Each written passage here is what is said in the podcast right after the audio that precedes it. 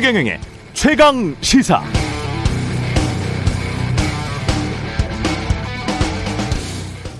네, 26년 기자 생활한 경험, 그것도 탐사 보도만 주로 한 경험에 비춰봤을 때 기자가 또는 뭐 일반인이라도 상관없습니다. 윤석열 후보 배우자 김건희 씨와 통화를 녹음한 건 문제가 전혀 되지 않습니다. 1.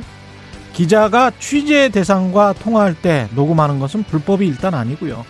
일반인도 이거 마찬가지입니다. 특히 기자 입장에서는 상대방이 어떤 말을 했는지 기억을 통하지 않고 기록으로 추후 정확히 확인하기 위해서라도 녹음을 하는 게 안 하는 것보다는 현명합니다. 2.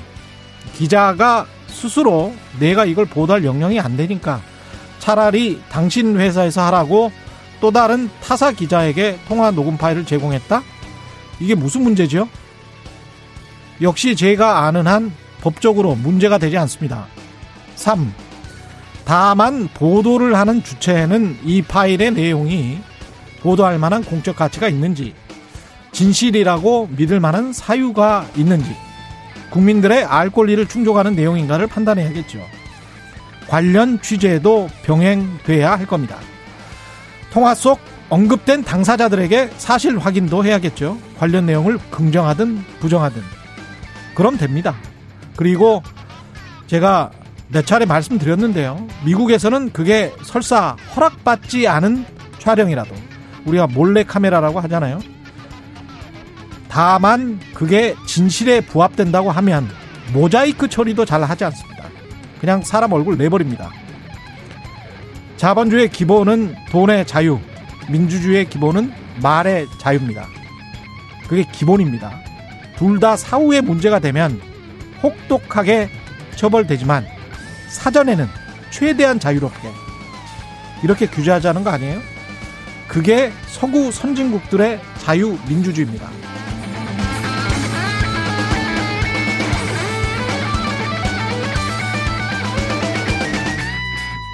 네, 안녕하십니까. 1월 14일 세상에 이익이 되는 방송 최경령의 최강시사 출발합니다. 저는 KBS 최경령 기자고요.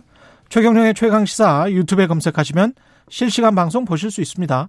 문자 참여는 짧은 문자 50원, 기문자 100원이 드는 샵 9730 무료인 콩 또는 애플도 이용 많이 바라겠습니다. 유튜브에 의견 보내주시고요. 청취율 조사 기간을 맞아 방송 참여하시 방송 참여해 주시는 분들 추첨해서 따뜻한 커피 쿠폰 보내드리겠습니다. 많은 참여 부탁드리고요. 오늘 1부에서는 주간 여론 동향 여론조사 좀 살펴보고요. 2부 인터뷰에서는 국민의힘 이준석 대표 만납니다.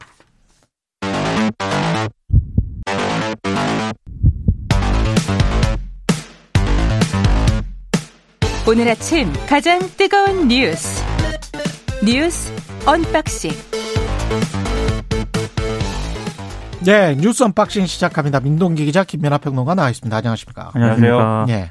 광주 신축 아파트 붕괴 사고 현장에서 실종자 한 명이 발견이 됐습니다. 생사 확인이 안 됐습니다. 예. 왜냐하면 이게 소방당국 입장에서 보면 잔해물이 굉장히 많지 않습니까? 그래서 즉시 구조하기 어려운 그런 상황이고요. 그리고 현장에 지금 크레인이 설치가 되어 있는데 이게 붕괴 위험이 있기 때문에 이걸 해체하기 위해서 해체 크레인이 어제 오후에 현장에 도착을 했거든요.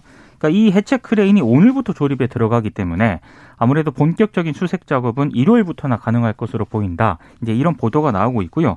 그리고 지금 현대산업개발 보이콧 움직임이 지금 벌어지고 있는데 현대산업개발이 시공사로 참여하고 있는 그런 재건축 사업이 있지 않습니까? 예. 여기서 현대산업개발과의 계약 해지를 해야 된다라는 그런 얘기들이 지금 나오고 있고요.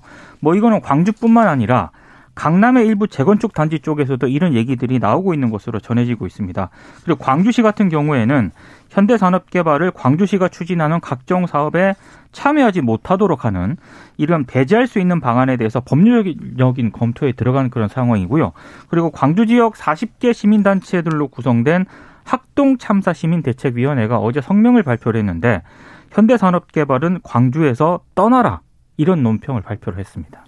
어제 이제 언론에 많이 보도가 됐습니다만 현장에서 그 작업자들이 찍은 영상도 공개가 되고 그랬어요. 근데 그걸 보면은 어 일어나지 말았어야 될 일들이 일어나고 있구나라는 느낌이 드는 게 그렇죠. 콘크리트를 이제 타설 이렇게 했는데 어 그게 이제 자연, 스럽게 이제 아래로 이제 꺼지는 듯한 그런 모양새가 나오면서 거푸집이 이렇게 뭐 그렇더라고요. 이게 네. 쪼개지고 네. 뭐 이런 상황들이 나오거든요. 푹 내려가대요. 그렇죠. 네. 그게 이제 어떻게 있을 수가 있는 일이겠습니까? 그게 어. 그래서 그게 어떤 그 콘크리트의 양생의 문제든지 간에 아니면 또 설계나 시공의 전반적인 어떤 문제든지 간에 문제가 분명히 있었던 것이고 거기에 대해서는 책임을 물어야 될 텐데 지금 이제 현대산업개발에 대해서 이렇게 보이콧 움직임이 벌어지는 것도 이제 중요한데 거기에 더불어서 뭐 어제도 말씀드렸지만 좀더 이제 근본적인 구조적인 문제까지 우리가 이번에 짚지 않으면은 이런 안전의 문제로부터 어 우리가 자유로울 수가 없다. 그 점을 이제 계속해서 확인하게 만드는 그런 사건이라고 생각을 합니다. 소비자들 입장에서 봤을 때는 이런 측면도 있는 것 같아요. 우리가 무슨 뭐 레미안, 아이파크 하고 지명과 이, 이 단지의 브랜드 네임을 같이 그냥 붙여서 아파트 단지 이름으로 만들어 버리잖아요. 그렇죠. 무슨 뭐 개포 아이파크 뭐 이렇게 만들지 않습니까? 반포 레미안. 근데 이제 세계적으로 이런 유래가 없고 그게 이제 대기업이 만든 브랜드가 이 도시 또는 이 단지의 어떤 뭐랄까요? 품격, 돈, 가치를 상징하는 것처럼 돼 있지 않습니까? 그러면 그 거기에 지금 실 입주하고 있는 사람들 입장에서도 아이파크에 입주 입주해 있는 사람들이라면 현대산업개발이 아이파크 맞죠? 네, 맞습니다. 그러면 본인들 단지의 어떤 명성까지 훼손이 되는 거잖아요. 당연히 제가 보기에는 미국 같으면 뭔가 소송이 크게 일어났을 것 같아요. 집단 소송이. 이게 전체 우리까지도 이- 이상하게 되는 거 아니냐. 그런 예? 의심이 들 수밖에 없죠. 그렇죠. 예. 그러면 이 회사가 거의 망할 지경이 됩니다. 그러니까 이게 사후에는 혹독하게 처벌을 하라는 게 그런 식으로 집단 소송이 창의적으로 일어나고 자본주의가 소비자에 관해서 만약에 그런 식으로 브랜드 이미지를 선전을 한 거 아닙니까? 본인들이 안전하고 살기 좋고 편안하고. 근데 그렇죠. 그 브랜드 이미지에 반하는 짓을 지금 한 거잖아요. 그것도 한 번도 아니고 지금 두 번, 두 번째 같은 지역에서 이런 일이 일어났는데 다른 지역에서는 그러면 뭐 제대로 했을 것이다. 어떻게 믿어요? 음.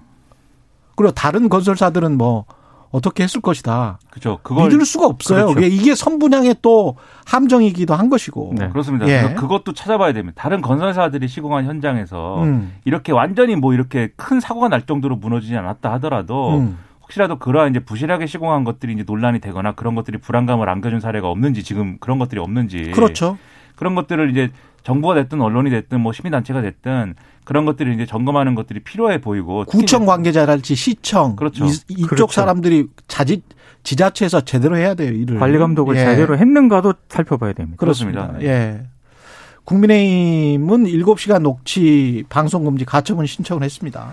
그러니까 서울 서부지법에 어제 MBC를 상대로 방송 금지 가처분 신청서를 제출했는데요. 예. 일단 국민의힘은 어, 일단 서울의 소리의 기자가 이 김건희 씨에게 접근한 과정, 대화 주제, 통화 횟수, 기간 내용을 보면 사적 대화라는 게 명백을 하다. 그리고 도저히 기자 인터뷰로 볼 수 없다. 이렇게 주장을 하고 있고요.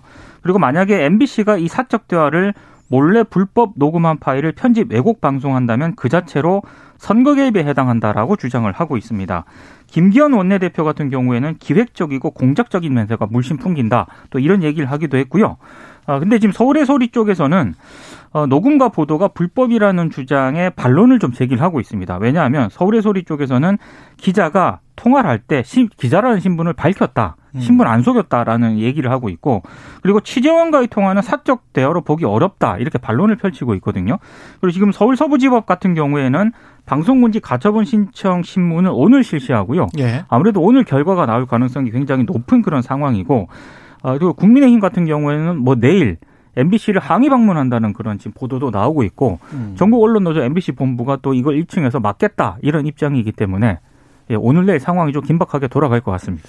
요즘에 국민의힘이 언론에 대해서 굉장히 많이 네, 목소리를 내고 있습니다. 그래서 뭐 우리 KBS에 고맙게도 이제 국제 뉴스를 이제 많이 해라, 예. 뭐 사극을 많이 만들어라 뭐 이런 예. 것도 있지만 YTN에 대해서도 이제 어떤 돌발 영상은 편파적이다 이렇게 해가지고 또 YTN도 갔었거든요. 음. 근데 이제는 MBC에 또 가는데 근데 이런 움직임이 저는 좀 우려스러운 부분도 있는데 저는 이제 김건희 씨 관련해서 이런 이 공교롭게도 다 공영방송사들만 가네요.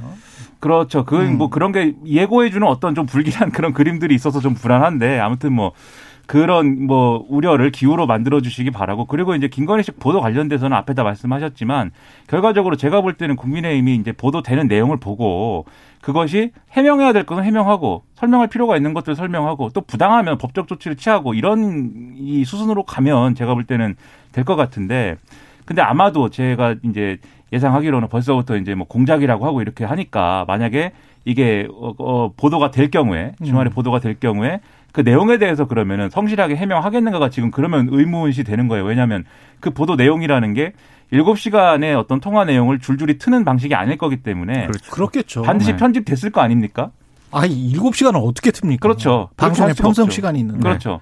편집이 된 상태일 건데 그 네. 편집이 악마의 편집이고 부당하다라고 주장할 거 아닙니까? 이런 태도라면 지금과 같은 태도라면 음. 그럴 거기 때문에 그러면. 언론사의 편집권 자체가 없는 거죠. 그렇죠. 그러면 국민의힘이나 뭐 민주당이 와서 편집을 해야 되죠.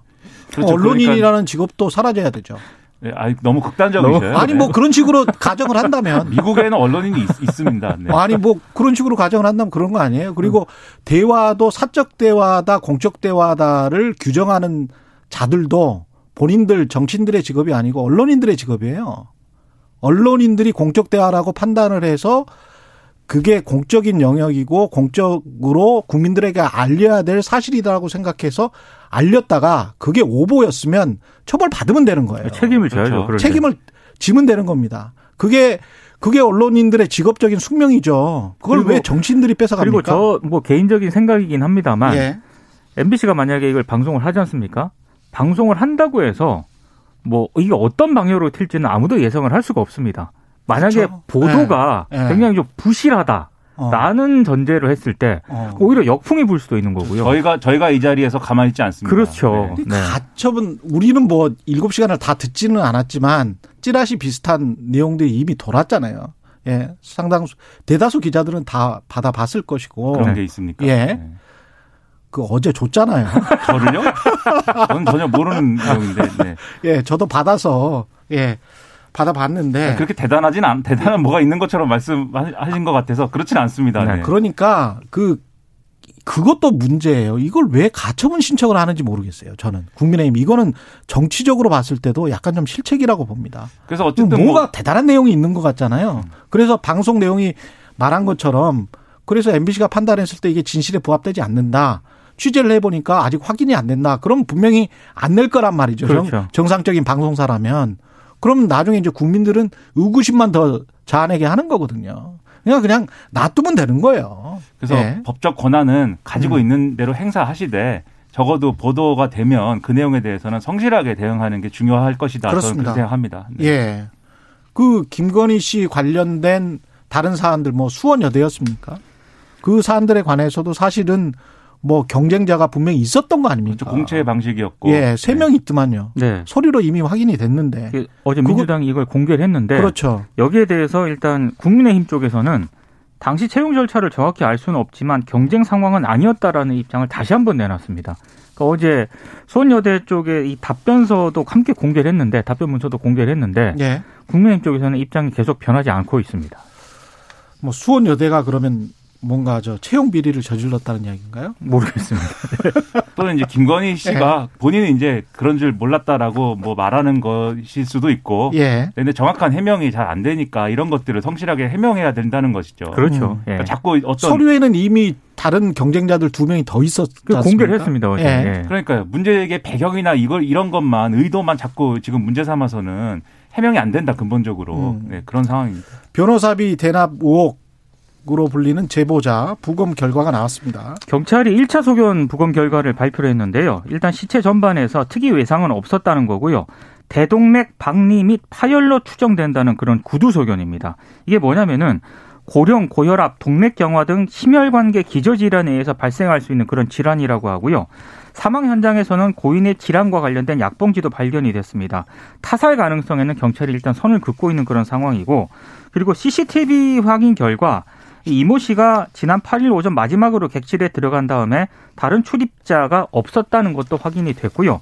다만 유족 측은 경찰 발표 이후에 아, 그동안 별다른 건강 악화 징후가 전혀 없었기 때문에 이건 쉽게 납득하기 어렵다는 입장을 밝혔고 다만 고인의 사망 원인보다 고인이 제기해온 의혹 등에 좀 집중해줬으면 좋겠다라는 입장을 밝혔습니다.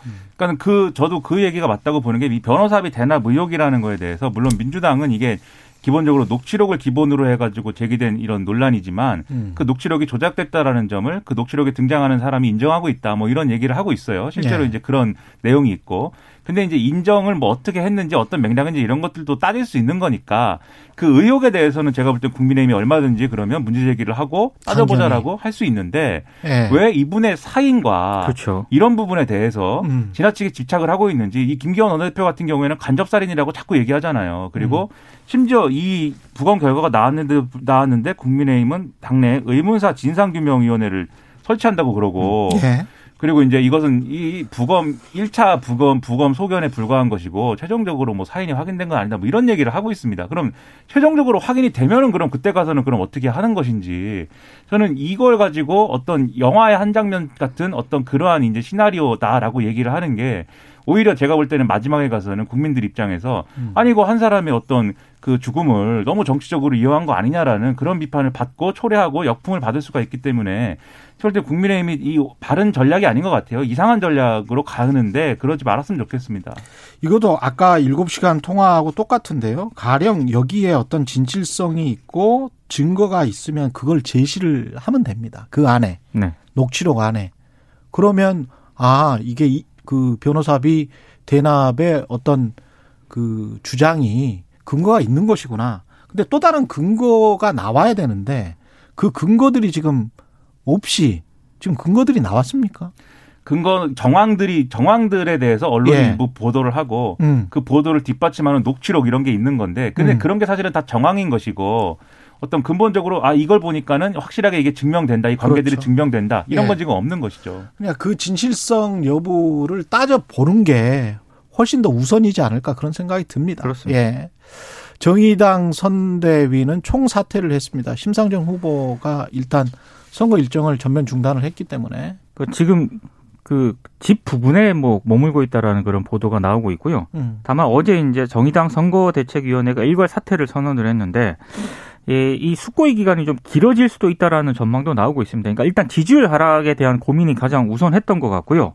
다만 오늘 언론 보도를 보니까 단순 지지율 하락도 좀 있지만 다른 요인도 있다. 왜냐하면 2017년 대선 때도 정의당이 사실 소수 정당이었지 않습니까? 그렇죠. 근데 그때만 하더라도 나름대로 어떤 저 진보 정당으로서의 대한 정당의 어떤 그런 면모를 보여줬는데 그때도 한 6% 나오잖아요. 그렇습니다. 근데 이번 예. 대선 같은 경우에는 아예 심상정 후보의 존재감 자체가 지금 부각이 되지 않고 있기 때문에 음. 여기에 대한 어떤 근본적인 회의가 좀 반영이 된 게 아닌가. 그래서 좀 장고를 하고 있는 것으로 보이는데요. 일단 정의당 쪽에서는 뭐 후보 사퇴라든가 이런 건 아니다라고 명확히 밝히고 있고요. 다만 그 심상정 후보가 숙고의 시간이 끝나면은 직접 당원들하고 국민들께 입장을 밝힐 것이다라는 그런 입장을 내놓았습니다. 근데 이런 엄중한 대선 시기인데 굉장히 중요한 시기인데 하루 이상 대선 후보가 어 당이 당에도 연락이 되지 않고 아무런 입장 표명도 없고 일정이 없다는 것은 어 돌아왔을 때 그냥 어떤 뭐 선거 전략의 문제라든가 선대위 개편의 문제라든가 이런 걸 얘기하면 안 되는 거예요. 그렇죠. 굉장히 중요한 메시지, 무게감 있는 메시지가 나와야 된다고 저는 생각을 하고 빨리 복귀를 하는 것이 심상정 후보에게도 좋을 거라고 생각을 하고요. 그리고 돌아와서 둘 중에 하나겠죠. 결국은 첫 번째는 선거 캠페인의 중단과 관련된 것이든지 그래서 그게 사퇴든지 단일화든지 뭐 이런 종류의 것이든지 아니면 후- 그게 아니라고 한다면 향후의 진보 원내 진보 정당 진보 정치가 어디로 가야 되느냐까지 포함되는 앞으로 어떤 정치를 해야 되는 거냐까지 포함된 어떤 큰 어떤 계획이든가 이런 것들을 갖고 나타나야 되는데 너무 김 빠지는 얘기로 나오면은 오히려 이렇게 이 지금 이 칩거하고 있는 것은 역효과일 것이다라고 생각이 됩니다. 예. 민주당 국민의힘은 설 연휴 전에 TV 토론 합의했고요. 예. 이 방식이요. 지상파 방송사에 합동 초청 토론을 주관해 줄 것을 요청한 다음에 이제 주제에 대해서는 모든 국정 현안에 대해서 이제 토론한다는 건데 다만 그 다른 당이 참여하는 사자 토론 있지 않습니까? 여기에 대해서 민주당은 수용할 수 있다 이런 입장인 반면에 국민의힘 쪽에서는 선관위 주제 법정 토론이 세 번 있다. 양당 후보들의 일정을 고려해서 결정할 것이다. 약간 뉘앙스가 좀 차이가 있는 그런 상황입니다. 예. 다만 여기에 대해서 국민의당 안철수 후보하고 정의당 쪽에서는 반발할 삼자 수밖에 토론을 없죠. 지금 예. 요구를 하고 있고 정의당도 반발하고 있거든요. 예. 예. 또 문제는 어떻게 정리가 될지 당분간 여진이 좀 계속 될 것 같습니다. 근데 이거는 결국 이제 법정 토론이 아니면은 각자 합의하는 대로 방송사랑 합의하는 대로 하는 게 이제 음. 맞는 얘기인데 거기에 더해서 고려해야 될 사항은 결국 공중파라는 것은 어느 정도 공공재의 성격도 있는 겁니다. 그렇다고 하면 이 두 후보 많이 지금 토론을 했을 경우에는 그 두 후보를 지지하는 사람들만의 어떤 그런 방송이 될 수도 있는 거잖아요. 그렇죠. 그러면은 네. 어느 정도 그래도 어쨌든 간에 이 성과를 가지고 있는 그런 정치 세력에 배출한 후보라고 하면은 음. 같이 이 토론을 할 수 있는 그런 기회를 만들어주는 게 중요하다고 생각하고요. 정말 양자 토론, 양, 양자 간의 진검승부가 필요하다 라는 거면 음. 유튜브도 있습니다. 네, 3프로 TV가 얼마나 잘 됐습니까? 네. 그런 방법도 있는데 예. 굳이 이제 방송에서 둘만 하겠다라고 계속 고집하는 것은 제가 볼 때는 조금 좀, 아, 좀. 꼼수 이- 아닌가? 네, 그러지 않았으면 좋겠어요, 저는. 네. 음, 다양한 목소리를 제공하는 것이 민주주의의 의무고 언론의 의무이기 때문에 그 지적은 맞는 것 같아요. 네. 최대한 토론은 다양하게 많이 2자, 3자, 4자 뭐 이렇게 하는 게 그게 맞지 않을까 싶습니다. 그렇습니다. 예. 지금 뭐 얼마 남지도 않았는데 이 이재명 후보는 부동산 대책을 발표했고 윤석열 후보는 전기요금 인상 계획 백지화 방안을 발표했는데요. 우리가 지금 목소리가 있죠, 이분들의. 하나씩 다 들어보죠, 일단. 역대 민주정부는 재개발 재건축을 과도하게 억제한 측면이 있습니다. 그러나 재개발 재건축을 금기시하지 말고 국민의 주거 상향 욕구도 존중해야 합니다. 재개발 재건축 신속 협의제를 도입하고 500%까지 용적률 상향이 가능한 사종 주거 지역을 신설하겠습니다. 졸속으로 밀어붙인 탈원전 정책으로 발생한 한국전력의 적자와 부채의 책임을 회피하고 전기료 인상의 짐을 고스란히 국민께 떠넘기는 일단은 합리적인 에너지 믹스 정책이 먼저 결정이 되고 거기에 따라서 가격 조정이 있는 것이 맞다고 봅니다. 예. 이재명 후보를 보면 양도소득세, 음. 종부세, 취득세 감면 이거에 이어서 이제 용적률 규제 완화까지 꺼내들지 않았습니까? 예. 제가 봤을 때는 서울 부동산 민심구에 사실상 총력을 기울이는 그런 모양새인 것 같고요. 음. 이재명 후보가 또 어제 이런 얘기도 했거든요. 역대 민주정부는 재개발 재건축을 과도하게 억제한 측면이 있다. 지지층의 비판이 있을 수 있다는 점은 잘 알고 있지만 용적률 충수 규제 완화를 통한 재건축 재개발이 필요하다는 것은 자신의 입장이다 이런 점을 강조를 했습니다. 그러니까 아무래도 이거는 계속적으로 추진해 나가겠다 이런 의지를 밝힌 것으로 지금 보이는데 아, 일부 전문가들 같은 경우에는 그럼 집값에 굉장히 좀 부정적 영향을 미칠 수도 있을 것이다라는 우려를 또 하고 있는 상황이에요. 시민단체들은 다 입을 모아서 지금 얘기를 합니다. 결국 이렇게 재건축 재개발 이 규제를 풀어주는 것은 어 결국은 이제 결과적으로는 집값을 다 이제 올리는 방향으로 가는 것 외에 다른 효과가 있겠느냐 이런 의문을 표시하고 있는데 특히 용적률과 관련돼서는 이게 용적률을 이제 어 이렇게 높게 잡는 것은 어 결국은 이제 공급을 늘려야 된다라는 거 하고 예. 그 다음에 어쨌든 이제 수익의 문제이지 않습니까? 재건축 재개발의 수익의 문제 이 두 가지를 지금 얘기를 하는 건데 그러면 이제 거기에 대해서 거기서 발생하는 이제 이윤이나 이런 것들을 어떻게 환수할 거냐의 문제 이런 문제도 같이 이제 거론될 수밖에 없는 거고 그 이야기는 했더라고요. 네. 그렇습니다. 예. 그건 이제 예를 들면 청년 주택이나 이런 거 우리가 과거에 이제 공공주택 뭐 이런 거 집어 넣어서 음. 거기서 이제 이익 환수하는 방안 이런 거를 얘기를 하긴 했는데 그것도 구체적이지는 않아요 또 근데 그건 또 재건축 단지마다 다를 테니까 뭐 그렇죠. 그런 것들은 상, 판- 판단을 해봐야 되겠는데 어쨌든 이런 것들이 결과적으로는 이제 어, 주거 불안을 해결할 수 있는 문제인 거냐에 대해서는 좀 의문이 제기되고 있기 때문에 이런 거에 대한 답을 분명히 더 해줄 필요가 있고 특히 어떤 이제 반대쪽에서는 그런 주장도 나와요. 결국 이재명 후보가 이 용적률 올리는 얘기도 했지만 분양가 상한제 얘기도 하고 음. 이거하고 충돌하는 듯한 어떤 그런 얘기도 하고 있지 않느냐 그런 것들에 대한 정리가 필요하지 않느냐 이런 지적도 나오는데 그런 것들에 대한 해답이 있어야 되겠죠. 지금 보면은 윤석열 후보는 전기 요금 인상 계획을 백지화 발표했고 그러니까 이재명 후보는 용적률을 올리겠다고 그렇죠. 하고 그러면은 과거에 두 정당이 했던 말을 지금 완전히 바꿔서 하고 있는 그런 양상이네요. 근데 전기- 전기요금 음. 같은 경우에는 네. 워낙 민감한 문제지 않습니까? 그렇죠. 근데 이제 윤석열 후보가 어제 강조한 거는 그 전기요금하고 음. 탈원전 정책하고 태양광 쪽을 연결을 시켰거든요. 음. 그러니까 아무래도 이제 문재인 정부에 대한 어떤 공세 이런 측면을 연계해서 좀 선거 전략을 좀 짜고 있는 게 아닌가 싶습니다. 그래서 지난번에는 네. 올려야 될 전기요금을 대선 이후에 올리겠다고 미룬 음. 게 그게 이제 정치적인 판단이다라고 주장했는데 지금은 윤석열 후보가 어, 오금 올리면 안 된다. 안 올리겠다. 그리고 올라간 것은 탈원전 탓이다. 이렇게 얘기하는 거 아니겠습니까? 근데 그게 정확한 데이터가 있는지는 모르겠어요. 탈원전 때문에 전기요금이 올라갔다는 것을 올려야 된다는 것을 뒷받침할 수 있는 데이터가 있는지는 원전은 계속 가동되고 있었거든요. 그렇습니다. 그렇죠. 예. 그걸 뭐 특별히 이제 원전 가동률을 줄이려고 하는 정책을 편 건 아니기 때문에 음. 이런 건 잘 설명이 안 되는 부분이라고 생각합니다. 예. 청취율 조사 기간에만 찾아오는 오늘의 언박싱 퀴즈. 예. 오늘의 언박싱 퀴즈. 네. 갑자기 또 언박싱 예. 퀴즈를 네, 내겠습니다. 아, 예. 굉장히 어려운 문제입니다. 이거 예. 난이도 너무 높아요. 오늘 네. 난이도가 좀 있습니다. 네. 있습니다. 네네. 네, 미국 화이자가 개발한 먹는 코로나19 치료제 땡땡땡땡땡 다섯 글자입니다. 이 예. 다섯 글자 어제 인천국제공항에 도착을 했습니다. 1차로 2만 1천여 명분이 들어온 이 치료제는 오늘부터 환자들에게 처방이 되고요. 코로나19 유행의 게임 체인저 역할을 할 것이다. 이렇게 기대를 모으고 있는데요. 이 먹는 치료제 이름은 무엇일까요? 이게 음. 문제고요.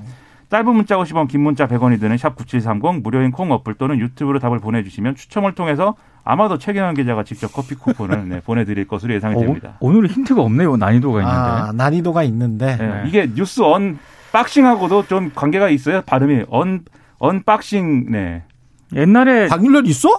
관련은 없는데 이제 비슷한 언더 헷갈리게 하는 거 아니야? 예. 박싱로 그만합시다. 예, 뉴스 언박싱 민동기 기자, 예, 김민아 평론가였습니다. 고맙습니다. 네, 고맙습니다. KBS 1라디오 최경영의 최강시사 듣고 계신 지금 시각 7시 46분입니다.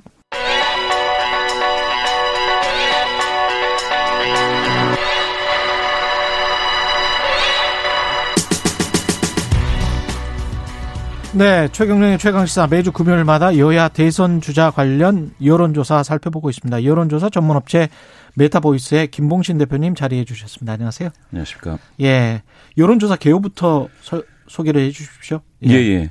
전국 지표 조사인데요. 어, 엠브레인 퍼블릭, 케이스탯 리서치, 코리아 리서치, 한국 리서치 등 4개 여론조사 기관이 지난 10일부터 4일간 전국 유권자 1000명을 대상으로 어, 무선 전화 면접 어, 조사 방식으로 이루어졌습니다.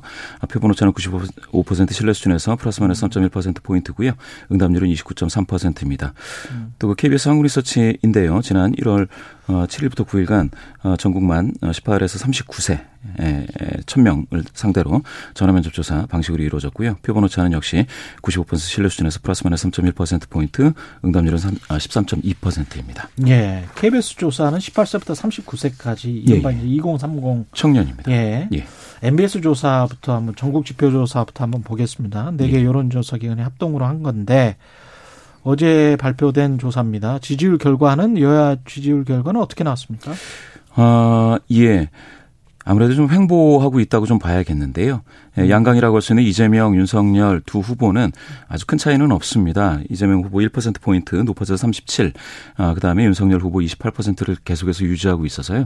격차는 9%포인트로 어, 유지가 되고 있습니다. 오차 범위를 좀 넘어선 격차가 3주 어, 연속 이어지고 있습니다. 둘 다 횡보하고 있다. 예, 예, 그렇습니다. 그래야 그리고 안철수 후보는 어떻습니까? 안철수 후보는 이제 상승세를 유지하고 있다고 봐야 될 텐데요. 예. 그런데 이제 지난주에는 6%포인트 상승을 했고, 음. 이번 주 결과에서는 2%포인트 상승이니까, 아, 좀, 어, 완만하다? 좀, 예, 완만해졌습니다. 예. 예. 상승률이 탄력은 조금 줄어들었다 이렇게 봐야 되겠군요. 예, 예. 근데 이제 중도층에서는 상당히 상승을 했다. 아, 예. 오차범위 내에 이기는 하지만 안철수 후보 중도층에서 8%포인트, 아, 아. 예, 상승해서 이게 중도에서만 본다면 음. 이재명 34, 윤석열 20, 예, 안철수 22, 윤안이 비슷합니다. 예. 그렇군요. 중도층 안에서만 본다면 예, 예. 국정 안정론과 정권 심판론은 비슷한 수준으로 집계됐고요. 예, 예. 벌써 어, 네 번의 조사가 모두 이 심판론, 안정론이 아주 비슷, 비슷하게 오차범위 내로 예. 붙어 있는데요. 예, 예. 그래서 이제 어느 어느 게 우세하다 이렇게 얘기하기는 좀 어렵고요. 예. 예, 예. 그렇군요. 예. 지지도를 대선 후보들 지지도를 지역별로 좀 예, 예. 보면 어떻습니까? 뭐 잘 아시다시피 이제 호남에서는 민주당이 강세, 에, 대구 경북에서는 윤석열 후보 어, 강세 이렇게 보여졌는데요. 예. 그런데 이제 격전지라고 항상 불렸던 부산, 울산, 경남 지역에서 부산, 울산, 경남. 예, 예. 예. 이재명 후보 지지율 8%포인트 높아져서 35, 윤석열 후보는 3%포인트 낮아져서 33. 아, 그래서 아주 미세한 격차로 붙었습니다. 부울경에서. 부울경에서 격전지에서. 붙었군요. 예, 예, 예. 그렇습니다. 인천 경기에서는 이재명 후보가 좀 오차범위 밖에서의 우세를 좀 유지하고 있고요. 음. 이번 주에는 16%포인트 격차니까 좀 약간 아, 두툼한 격차가 좀 보여지고. 서울은 예, 예. 서울에서 묘하게 윤석열 후보가 9%포인트 상승을 했습니다. 5차 범위 내지만 음. 이재명 후보는 6%포인트 하락해서 예. 격차가 좀 줄어들어서 5차 범위 내로 좁혀진 그런 상황을 보여줬습니다. 그렇군요. 예, 예. 이게 대선 후보를 지지하는 이유를 응답자들이 뭘로 꼽았습니까? 예, 이 부분이 이제 계속해서 MBS 조사에서 나오고 있는데요. 예. 이재명 지지자 중에서 10명 중 4명에 해당하는 43%가 후보의 자질과 능력이 뛰어나다. 또 21%는 정책과 공약이 마음에 든다. 이렇게 해서 뭐라고 할까요? 좀 긍정적인 측면을 음. 바라본 그 지지자가 3분의 2 정도가 됐습니다. 예. 윤석열 지지자는 아, 윤석열 지지자 중에서는 자질과 능력은 좀 3%밖에 안 되고요. 정책 공약 9%밖에 안 되는데 예. 아, 10명 중 7명에 해당하는 70%가 정권 교체를 위해 아, 아, 이렇게 응답했습니다. 굉장히 내조적입니다. 그러네요. 예. 그러니까 문재인 정부가 싫어서 예, 예. 예, 바꿔야 되겠다. 예, 맞습니다. 대선 당선 가능성을 묻는 질문에서는 지금 이재명 후보가 크게 앞서고 있네요. 예, 예. 지난주에 이어서 지난주에 음. 이제 이재명 50%대 윤석열 26%였는데요. 예. 비슷합니다. 이번 주에도 이제 이재명 48대 윤석열 27로 예. 격차는 한 21% 포인트인데요. 음. 지지율에서도 범위를 넘어섰고 당선 예. 가능성도 상당히 큰 차이입니다. 안철수 후보 지지층은 안철수 후보를 지지하는 이유가 예, 예, 예. 다른 후보가 되는 것이 싫어서 예, 예. 이게 가장 높게 나왔습니까? 예, 예. 안철수 지지자 중에서는 한 3분의 1에 해당하는 이제 33%가 예. 다른 후보 싫어서 이렇게 얘기를 했는데요. 음. 아, 정권 교체가 많이 나올 것도 같은데 정권 고- 교체를 위해서라는 응답은 17%니까 윤석열 지지자 중에서 70% 나온 거하고는 굉장히 좀 차이가 있습니다. 그러니까 중도층도 똑같은 중도층이 아니군요. 그런 예. 그런 것 같습니다. 예. 정당별 지지도는 어떻습니까?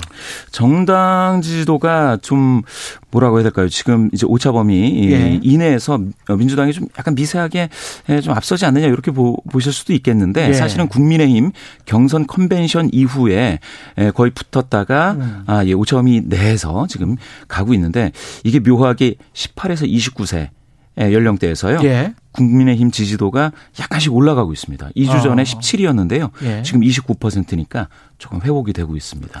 그 2030 표심에 관해서 예, KBS가 그래서 따로 조사를 했습니다. 예, 예. 이 결과는 어떻습니까? 예, 이걸 봤더니 이 결과에서 아무래도 가장 눈에 띄는 것은 좀 안철수 후보가 2030에서 어, 지난 조사, 지난 조사 대비 많이 좀 올라갔습니다. 예. 이 그게 이제 16, 11.6% 포인트 올라가서 예, 8.6이었다가 20.2 음. 이가 됐습니다. 그래서 예. 수치만으로 보면 이재명이 27.7인데 예. 오차 범위를 좀 벗어난 격차이기는 하지만 안철수가 음. 2위인 것처럼 나왔어요. 그러네요. 예, 예. 2030에서 맞습니다. 청년층에서요. 윤석열은 좀 7.8% 포인트 낮아져서 예. 16.2%이니 오차 범위 내에서 안철수와 2, 2위, 3위를 좀 경쟁하고 있습니다. 역시 2030 세대에서 또 안철수 후보의 약진이 눈에 띄고요. 예, 예, 그렇습니다. 이게 이유가 뭘까요? 그거는 조사가 아직 안 됐죠. 이유까지는 예. 이제 구체적으로 나온 건 아닌데요. 예. 아무래도 2030이 지금 그 뭐랄까요 정당 일체감도 좀 마- 많이 낮아졌 낮았고 예. 그래서 안철수 후보가 아, 나름 그 대안으로 떠오르는 게 아닌가 대체제로서 아. 예예 두 후보 다 양강 후보가 싫었는데 음. 마침 안철수 후보가 뜨니까 음. 아, 예, 예. 선택 가능하다. 청년들은 그래서 이제 뭘 보고 뽑 습니까? 이 주요 관심사가 제일 중요할 것 같은데. 그, 예. 예. 예, 그렇습니다. 예, 가장 중요한 요인 예. 후보를 결정할 때 가장 중요한 요인에 대해서 물어봤더니 음. 예, 정책과 공약 그리고 후보의 능력 이 능력이라는 측면이 전체가 70%가 넘습니다. 예. 예, 그리고 소속 정당은 이제 7.6%니까 한 자릿수고요. 묘하게 후보의 도덕성은 16.8%로 두 자릿수인데 예, 후보 가족 주변 인물이 0.8%밖에 안 나옵니다. 아, 그냥 이념과 가치관보다는 실용적인 성향을 그렇죠. 아주 강하게 드러내고 있군요. 예, 예. 여기까지 하겠습니다. 예. 메타보이스의 김봉신 대표였습니다. 고맙습니다. 감사합니다.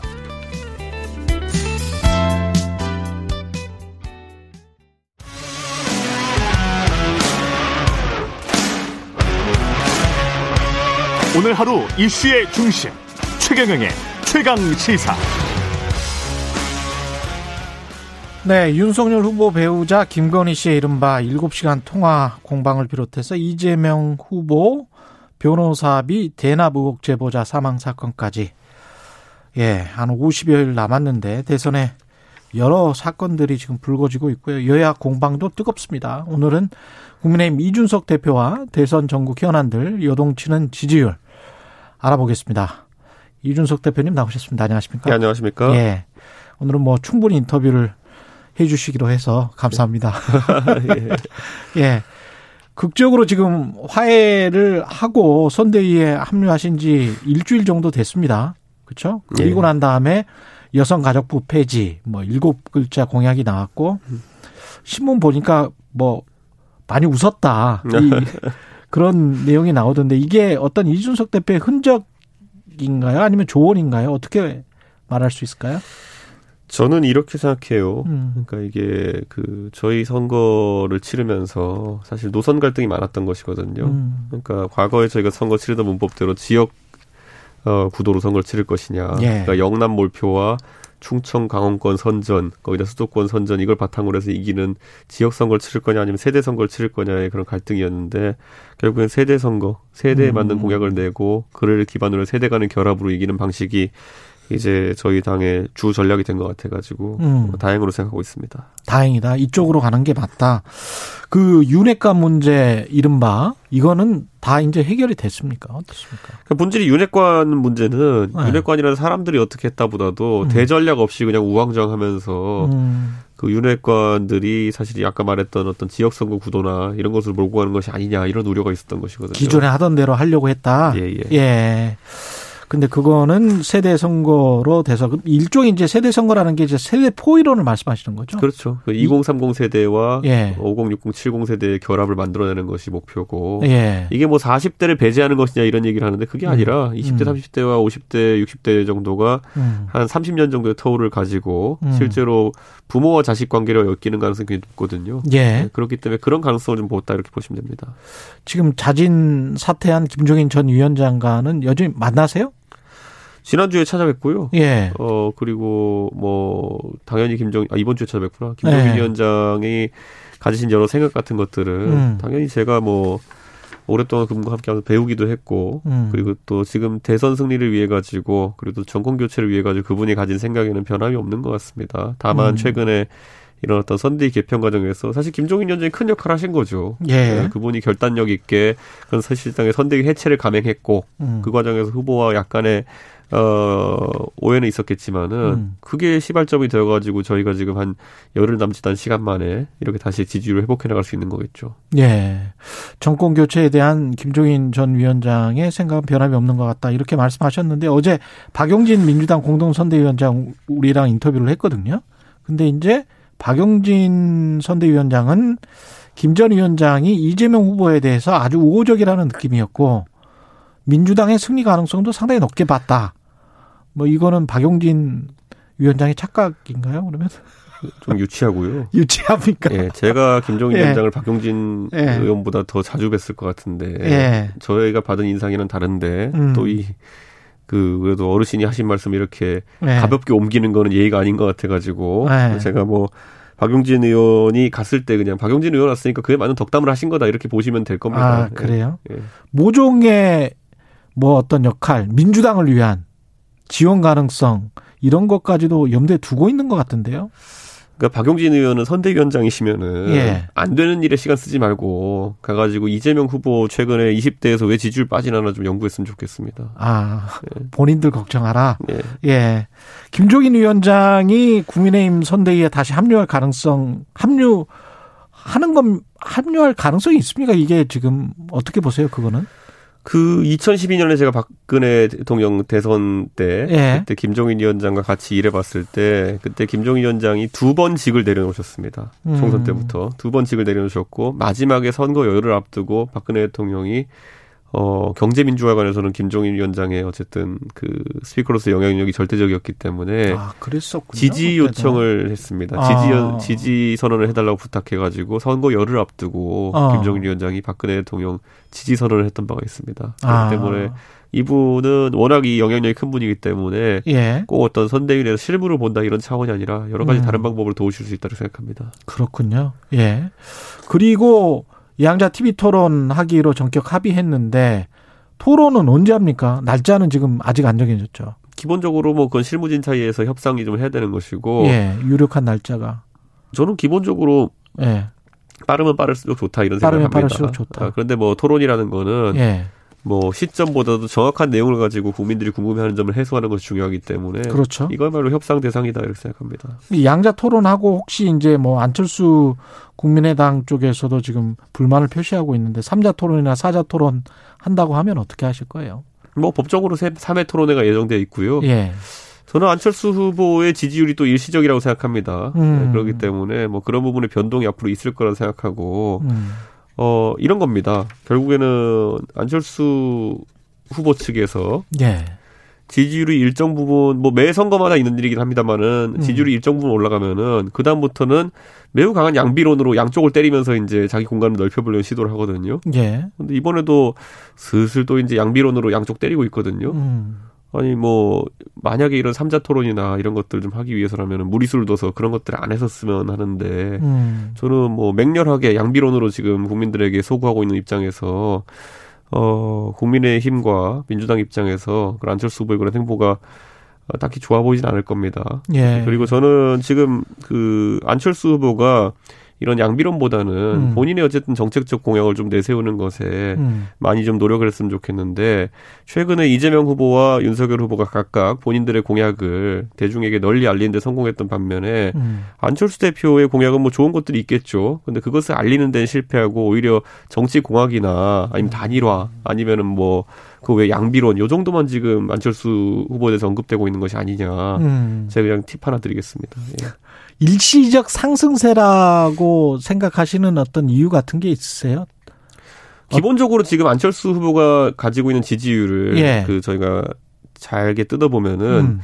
어, 젊은 세대에서 일시적 지지율 상승이 있었습니다. 예. 근데 그것은 원래 우리 윤석열 후보가 가지고 있던 지지율이 음. 최근에 우리 후보가 그 인재 영입이나 이런 과정에서 다소 우려스러운 상황을 만들었기 때문에 젊은 세대가 일시적 이탈하면서 그것이 음. 안철수 후보에 이전됐던 것이지 예. 안철수 후보가 젊은 세대를 위해 무슨 공약을 냈는지 특히 또 딱히 기억나는 건 없습니다. 그렇기 때문에 본인의 실력이 아니라 일시적인 음. 이전 지지율이야 봐야 되는 것이고 음. 우리 후보의 어떤 젊은 층에서의 최근 여론조사 한 일주일간 상승세가 가파르기 때문에 예. 우리 후보가 상당 부분의 안철수 후보의 지지율을 다시 흡수할 것이다 이렇게 생각합니다. 예.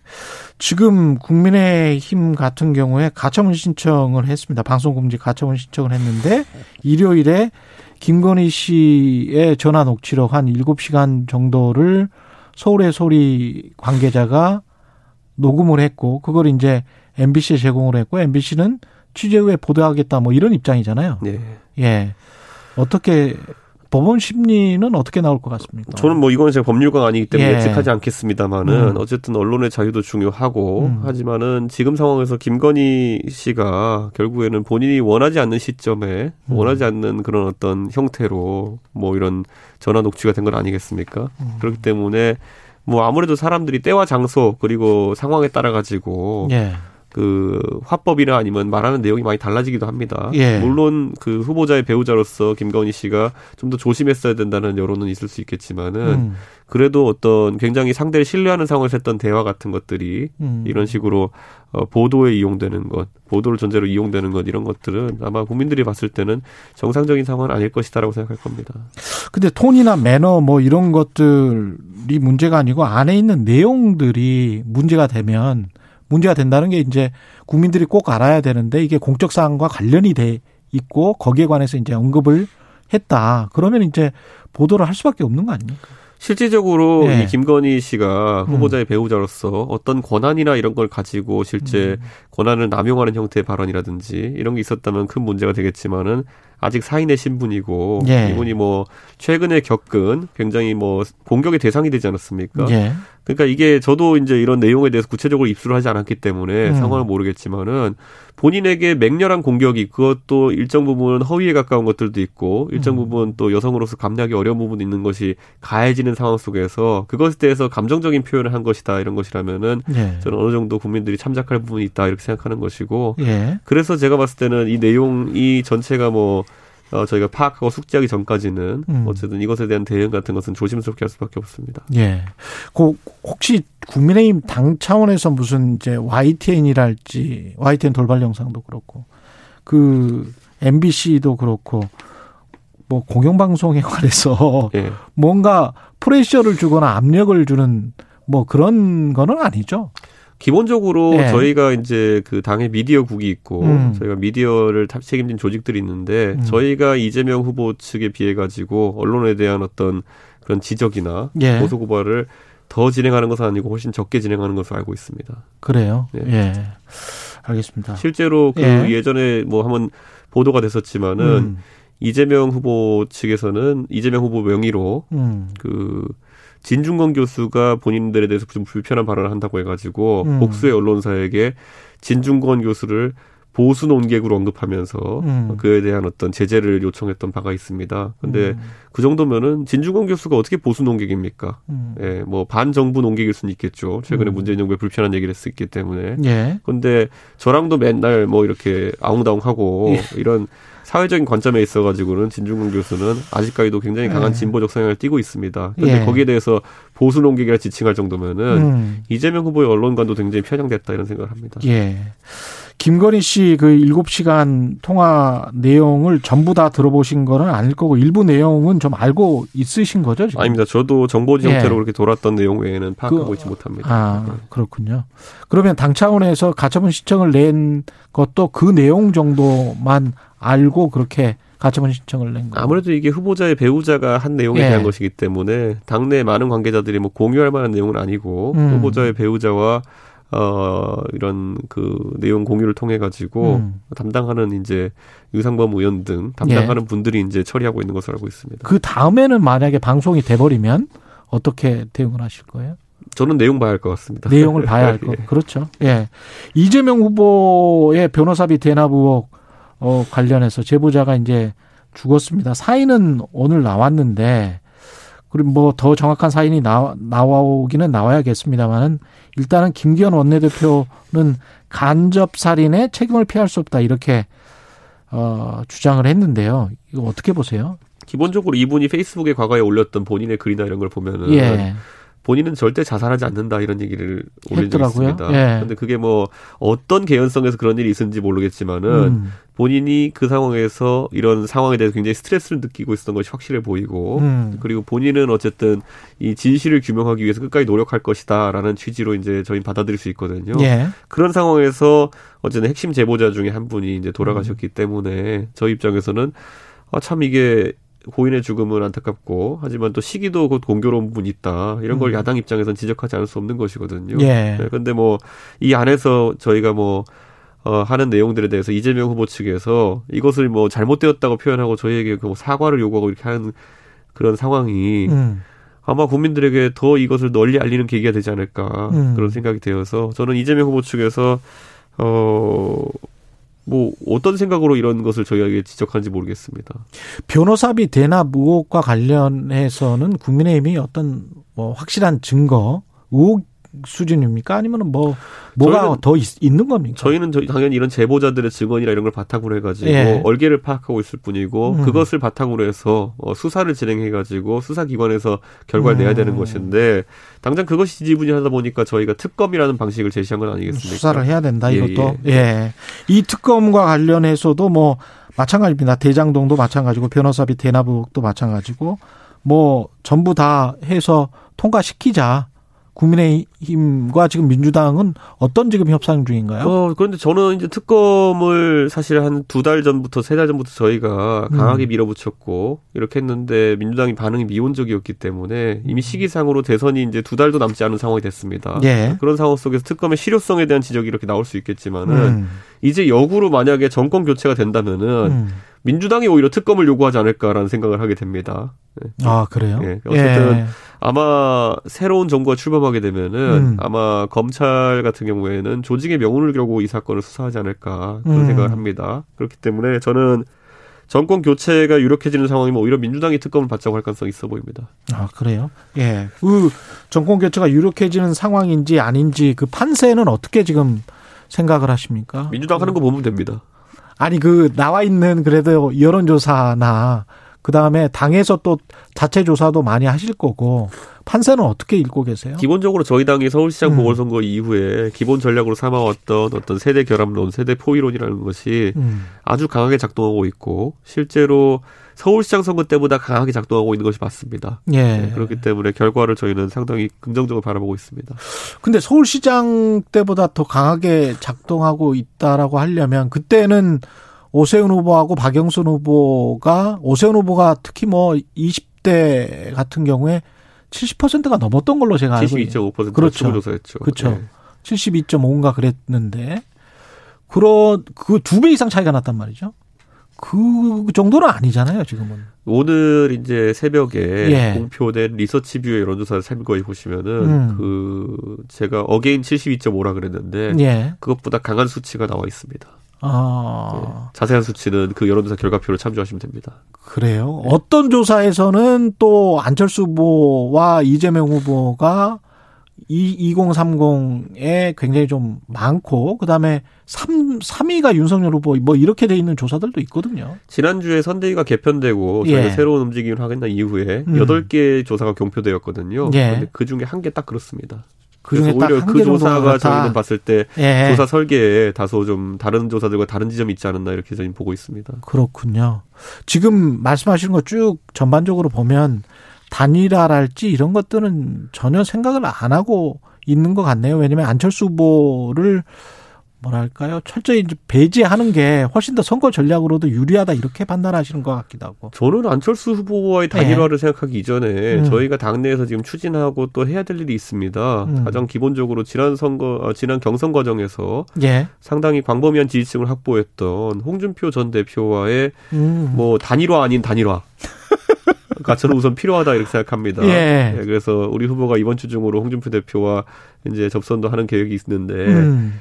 어, 당연히 홍준표 대표 같은 분은 뭐 지난 경선 과정 속에서 젊은 세대에 상당한 소구력을 가진 인사로 판단되었고 음. 그리고 그분 특유의 어쨌든 메시지적이나 이런 것들이 어, 또 선거에 기여할 수 있는 부분이 있기 때문에 예. 당연히 홍준표 대표 그리고 유승민 전 대표 같은 이런 우리 당내의 단일화 대상들과 먼저 단일화를 이끌어내는 게 중요하다고 생각합니다. 그러니까 국민의힘의 전통적인 지지층을 충분히 결집시키지는 못했다. 아직 한 8, 90% 정도밖에 결집이 안 됐고 그렇죠. 나머지 10% 20%가 좀 남아 있다 이런 부분이시네요. 저는 예. 홍준표, 유승민 이 두 분이 선거를 각자의 영역에서 음. 각자가 자신 있는 분야에서 도와주시는 것만으로 안철수 대표와의 모호한 단일화보다는 훨씬 더 큰 성과가 날 것이다 이렇게 생각합니다. 그럴 수 있겠네요. 근데 홍준표 후보는 본인은 이미 독보 있다. 대구 경북 지역에서 그런 말씀을 자주 하시잖아요. 그거보다 잘할 수 있는 분입니다. 아, 그것보다는 더 잘할 수 있다. 그분은 그것보다 예. 잘할 수 있는 능력이 있는 분이고 예. 어, 무엇보다도 당의 대표를 두 번 지내시고 음. 당의 대선 후보까지 지내신 분이면은 음. 그분과의 어쨌든 어떤 방식으로든지 화합이라는 것은 예. 당내 전통적 지지층에 굉장히 큰 영향을 주는 요소입니다. 예. 그렇기 때문에 저는 당연히 그런 어떤 어 당내 인사들과의 화합이 음. 또는 더 적극적인 참여가 우리가 바라봐야 될 첫 번째 지점이다 이렇게 봅니다. 그러면서 당에서 끌어올릴 수 있는 지지 층의 최대치까지는 끌어내야 된다. 그게 설 연휴 전까지 가능하다고 보세요? 시점에 대해서는 저희가 음. 최대한 이제 정치적으로 조율을 해보겠습니다만은 음. 어, 두 분 모두 당에 대한 애착과 그리고 책임감이 강한 분들이기 때문에 예. 꼭 어, 이뤄내야 된다 봅니다. 그렇군요. 예. 정책적인 면에서 볼 때는 아까 이제 제가 말씀을 모두에 드렸었는데 여성가족부 폐지, 병사 월급 200만 원. 그다음에 중간에 가다가 이제 정용진 네. 부회장 때문에 멸공 캠페인도 잠깐 하고 그랬었는데요. 네. 이게 다 연계돼 있는 건가요? 아니면은 기본적으로 당의 전략인 것과 당의 전략이 아닌 것이 있습니다. 예. 그래서 저희가 보시면 알겠지만 멸공 캠페인 같은 경우에는 음, 저와 권영세 본부장 그리고 음. 또 원희룡 본부장이 어, 공히 이 부분은 어 그냥 후보의 익살스러운 SNS 한 번으로 끝나야 되는 것이지 음. 당내 인사들이 릴레이식으로 참여할 거는 아니다라고 판단해서 예. 제동을 걸었거든요. 예. 그리고 이제 여가부 폐지 같은 경우에는 저희 당에서 어 제가 전당대회 선출된 이후에 담론으로 가져왔던 것입니다. 음. 그렇기 때문에 이것은 당의 정책과 부합하고 그리고 병사 월급 200만 원 같은 경우에는 예. 어 사실 사병복지에 대해 가지고 문재인 정부에서 일정 부분 성과가 있습니다. 음. 그런데 그것을 이어서 이것은 저희 공정의 문제로 바라보고 있습니다. 공정의 문제다. 국가를 위해 가지고 예. 어쨌든 징병제 하에서 헌신하는 그런 어떤 장병들에게 음. 최저임금 수준 이상을 보정하는 것이 당연하다라는 음. 공정의 철학의 문제를 보고 있기 때문에 저희는 앞에 이제 언급되었던 여가부 폐지나 병사 월급 200만 원 같은 경우에는 예. 굉장히 진심입니다. 그리고 멸공 그- 캠페인은 가볍게 그냥 웃고 지나가는 그런 캠페인이었고요. 근데 이제 그렇게 공정의 문제로 바라보면 부사관급 월급이 뭐 1호봉이 뭐 170만 원이다 이 맞습니다. 이야기 하잖아요. 1719님도 장병 월급 200만 원 공약하셨는데 그러면 간부나 장교 월급도 대폭 인상하시는가요? 이런 질문하셨어요. 당연히 그 간부 예. 어, 그 봉급 같은 경우에도 당연히 이것보다 높아야겠죠. 그리고 음. 실제로 간부 봉급 같은 경우에는 기본급이 170만 원, 180만 원으로 잡혀 있지만은 예. 하지만 실제로는 수당 등이 더해져 가지고 200만 원을 상회하는 선에 잡혀 있습니다. 음. 그렇기 때문에 그 부분도 저희가 그 용사들 월급 책정한 데 있어 가지고 음. 당연히 그런 부분을 반영해서 조화를 이루도록 하겠습니다. 근데 이제 20대 지지율 특히 이제 이대남 쪽에서는 그 여론조사를 보면 오르는 것 같은 느낌이 드는데 다른 어 뭐랄까요? 다른 의견들 김현신 님도 비슷한 말씀이신데 2030 예. 2030 중에서 남자만 신경 쓰는 거 아니냐? 예. 이 부분에 관해서는 어떻게 생각하십니까? 딱히 그렇게 보진 않는 것이 예. 저희가 오늘 아까 언급했던 리서치뷰 조사 오늘 나온 것을 보시면은 예. 그 여성층에서도 결국 이재명 후보에 뒤처지지 않는 지지율을 보이고 있거든요. 음. 저는 충분히 저희가 뭐 이런 서울시장 선거 때도 그 20대 여성에서 40%대 득표를 받았거든요. 예. 출구조사 기준으로. 예. 그렇기 때문에 저는 그 부분이 결코 남성 지지층이 좀 더 기민하게 움직이는 것이지 어. 그리고 특히 지금까지 문재인 정부 5년 동안에 다들 아시겠지만 여성 할당제부터 시작해서 여성에게 굉장히 편중, 편중된 공약을 많이 냈기 때문에 음. 그런 그 지금 기울어진 약간 상태가 지속되었던 것이고 음. 저희가 딱히 이런 그 여가부 폐지나 이런 병사 월급 공약 외에는 딱히 성별의 특정 성별을 타겟으로 한 공약을 내고 있지 않습니다.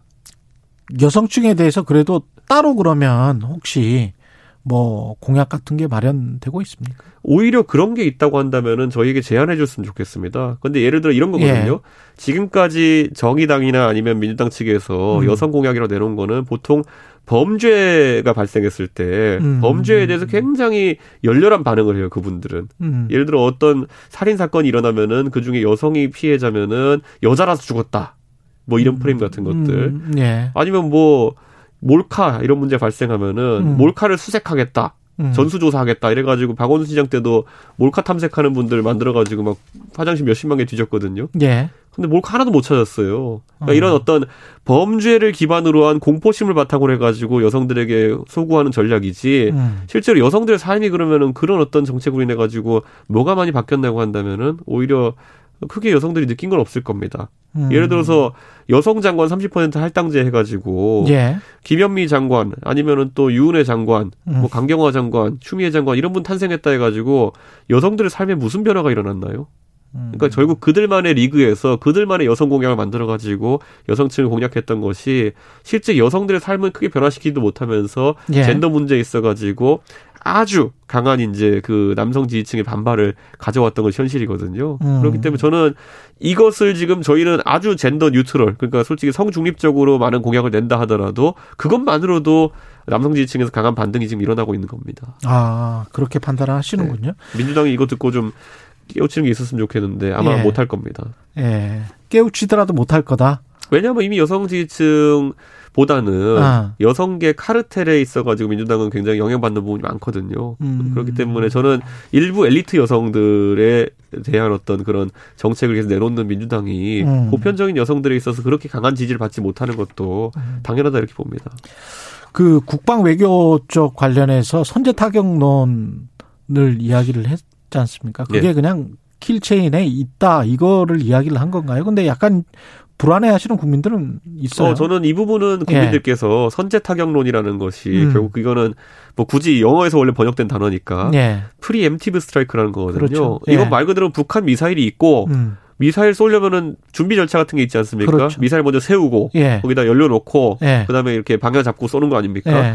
예를 들어 북한 미사일이 어. 갑자기 예고 없이 기름을 채워 넣고 그다음에 방향 잡고 근데 그 음. 우리 방향이다 이러면은 쏘기 전에 때려야 되는 겁니다. 그거는 음. 우리에게 쏘겠다는 의사가 명확하기 때문에 국방 백서에는 있죠. 그렇죠. 예. 이게 이게 서- 그 당연히 예측된 상황에서의 선제 타격이라는 것이고 음. 예방 타격이라고 있습니다. 그게 음. preventive attack이라는 건데 예. 이거는 뭐냐면은 영변 핵시설 폭격 같이 음. 저 나라가 미사일 능력이나 아니면 대량 살상 무기 보유 능력을 갖출 것 같으면은 음. 그것에 대해서 미리 예방 전쟁, 음. 예방 타격을 하는 것이기 때문에 둘은 완전 다릅니다. 음. 그러니까 가만히 있는 북한을 들어가서 먼저 예방적으로 때리는 건 예방 타격이고 예. 선제 타격이라고 하는 거는 preemptive strike라는 거는 예. 전술적으로 당연히 저희가 교본상으로 가지고 있어야 되는 내용이기 때문에 오히려 우리 후보가 그런 부분을 세밀하게 구분해 가지고 음. 북방 안보 정책에 대한 이해가 깊다 이런 음. 것이거든요.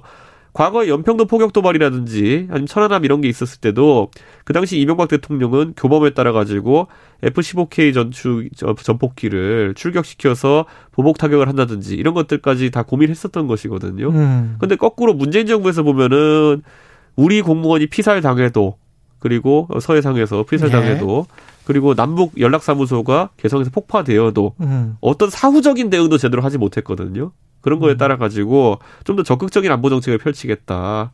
우리가 preemptive 그러니까 선제 타격도 가능하다고 하는 것은 그걸 하겠다는 것 이전에 언제든지 북한 도발에는 그렇게도 대응할 수 있다는 강한 원칙을 천명하는 것이기 때문에 오히려 북한이 도발을 하려고 해도 음. 굉장한 부담감을 느낄 겁니다. 근데 이제 그 뒤에 말씀하신 게 대북 압박 정책 이야기를 했잖아요. 근데 이제 그게 사실은 우리가 이제 유화 정책과 압박 정책 사이에서 잘 밸런스는 맞춰야 될 것 같은데 뭐 우리가 이럴 게 훨씬 더 많지 않습니까? 한국 사회가. 예. 예, 북한에 비해서. 그런 측면에서 이제 걱정을 하지 않을 수가 없거든요. 국지전이든 뭐, 뭐, 뭐든 간에 전쟁이 일어나면 우리만 손해지.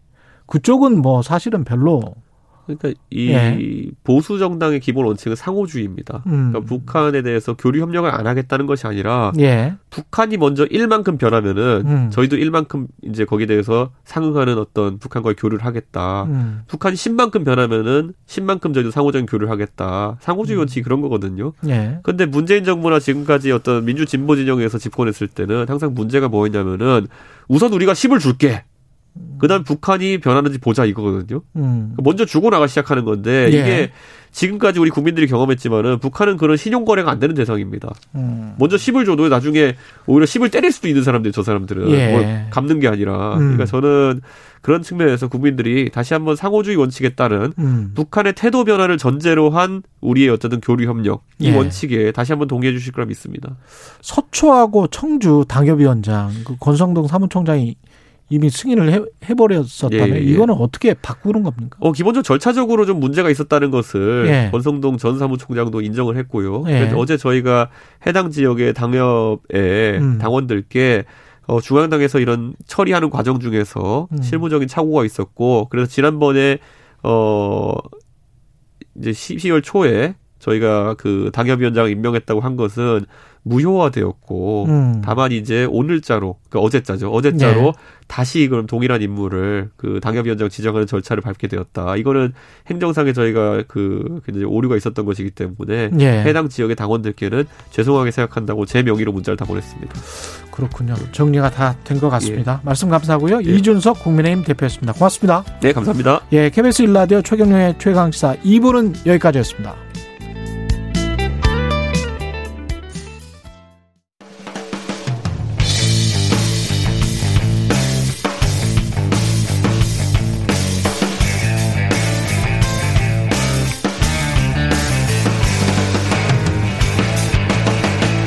최경영의 최강 시사.